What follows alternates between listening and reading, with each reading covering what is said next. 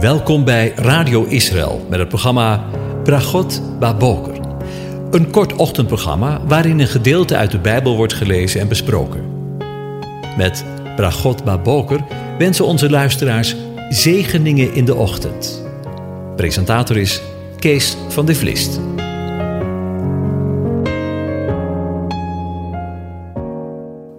Goedemorgen, luisteraars. We onderbreken deze overdenkingen over de psalmen de komende tijd om na te denken over wat meer dan 2000 jaar geleden heeft plaatsgevonden. Niet precies in december, maar waarschijnlijk in de augustusmaand. En zo blijken er nog veel meer zaken net even anders te liggen dan we in de christelijke traditie denken. We doen dat aan de hand van het boek van Gertrude Bakker, met de titel De Joodse Jezus. We beginnen vandaag met de ondertrouw van Jozef en Maria. De engel Gabriel kondigde de geboorte van Jezus aan. Maria was toen waarschijnlijk pas 14 jaar. Van haar is niet veel meer bekend dan dat ze afstammen van David en maagd was. De Talmud en ook Flavius Josephus beschrijft dat er in de eerste eeuw 82 vrouwen werkten aan een nieuw voorhangsel. Het apocryfe boek 2 Baruch geeft aan dat deze vrouwen maagden waren. Miri Rubin stelt in haar boek Mother of God, A History of Virgin Mary dat Maria een van de vrouwen was die het weefgetouw bediende voor het maken van het voorhangsel. Maar hoe het ook zij, in de schoot van Maria werd het kind Jezus geweven, en zij weefde mee aan het belangrijkste gordijn in de tempel. Het voorhangsel is het beeld van Jezus lichaam. Dit voorhangsel werd besprenkeld met bloed op de grote verzoendag. Het is het beeld van Jezus, wiens bloed en gebroken lichaam ons toegang verschaft tot het heilige der heiligen. Jozef en Maria waren in ondertrouw toen Maria zwanger werd.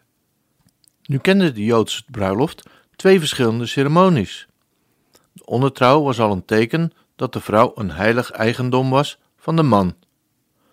Een vrouw mocht in die periode ook geen scheiding aanvragen, de man wel.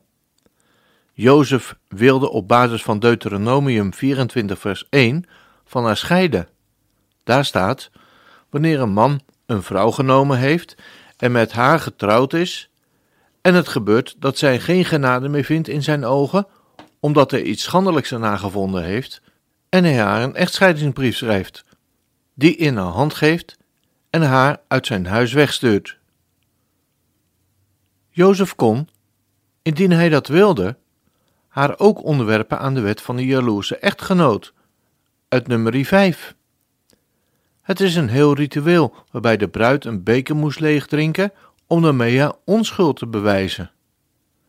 Dit hele gebeuren zou moeten worden uitgevoerd door een menigte van mensen en voor de priester. Jozef, in al zijn liefde, besloot haar dat niet aan te doen. Misschien wilde haar of zijn familie Maria wel stenigen. Zij hadden namelijk allemaal geen engel gezien. Stenigen mocht niet zomaar, volgens de Torah. Want daar moesten altijd twee eerlijke getuigen voor gevonden worden. Deze getuigen moesten ook nog eens gezien hebben. Die waren er niet, en dus wilde hij in stilte van haar weggaan om haar niet in opspraak te brengen. Jozef bleek een rechtvaardig mens. Ze woonden niet samen, maar de ondertrouw gold als een soort trouwerij. Het was meer dan een verloving, zoals wij die kennen.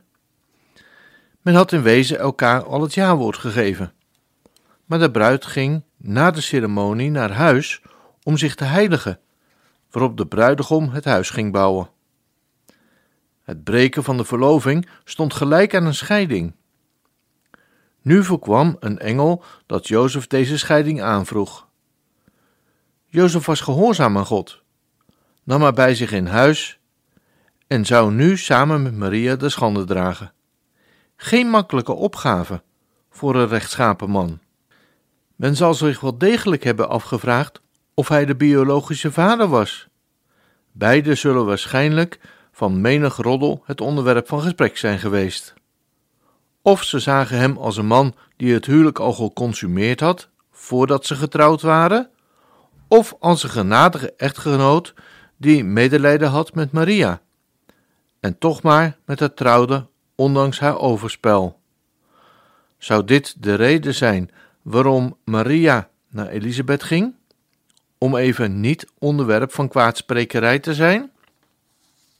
Jozef was een rechtvaardig man die ook Maria's lot en de vernedering met zich meedroeg. Zo neemt ook de Messias ook ons lot op zich en schaamt zich niet voor ons, alhoewel wij schuldig zijn. Jozef sputterde niet tegen en gehoorzaamde. Hij is het beeld van de bruidegom Jezus. De tweedeling van de bruiloft was een betekenis voor Jezus' geboorte. Maria, als de moeder van de Messias, moest getrouwd zijn, maagd zijn en uit de stam van Juda komen door de afstamming van beide ouders. Dit was dus alleen mogelijk bij de Joodse bruiloft van die tijd. Morgen willen we weer verder nadenken over de geboorte van Jezus. Dan denken we na over Jezus als de onwettige zoon. Wil je meer weten over de Joodse Jezus? Koop dan het boek van Gertrud Bakker.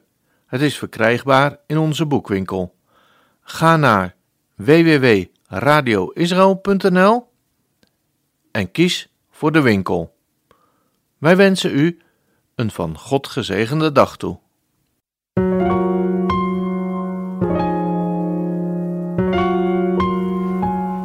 U hebt geluisterd naar het programma Bragot Baboker. Een kort ochtendprogramma waarin een gedeelte uit de Bijbel wordt gelezen en besproken. Wilt u het programma nog eens naluisteren, dan kan dat. Ga naar radioisrael.nl en klik onder het kopje radio op Uitzending gemist.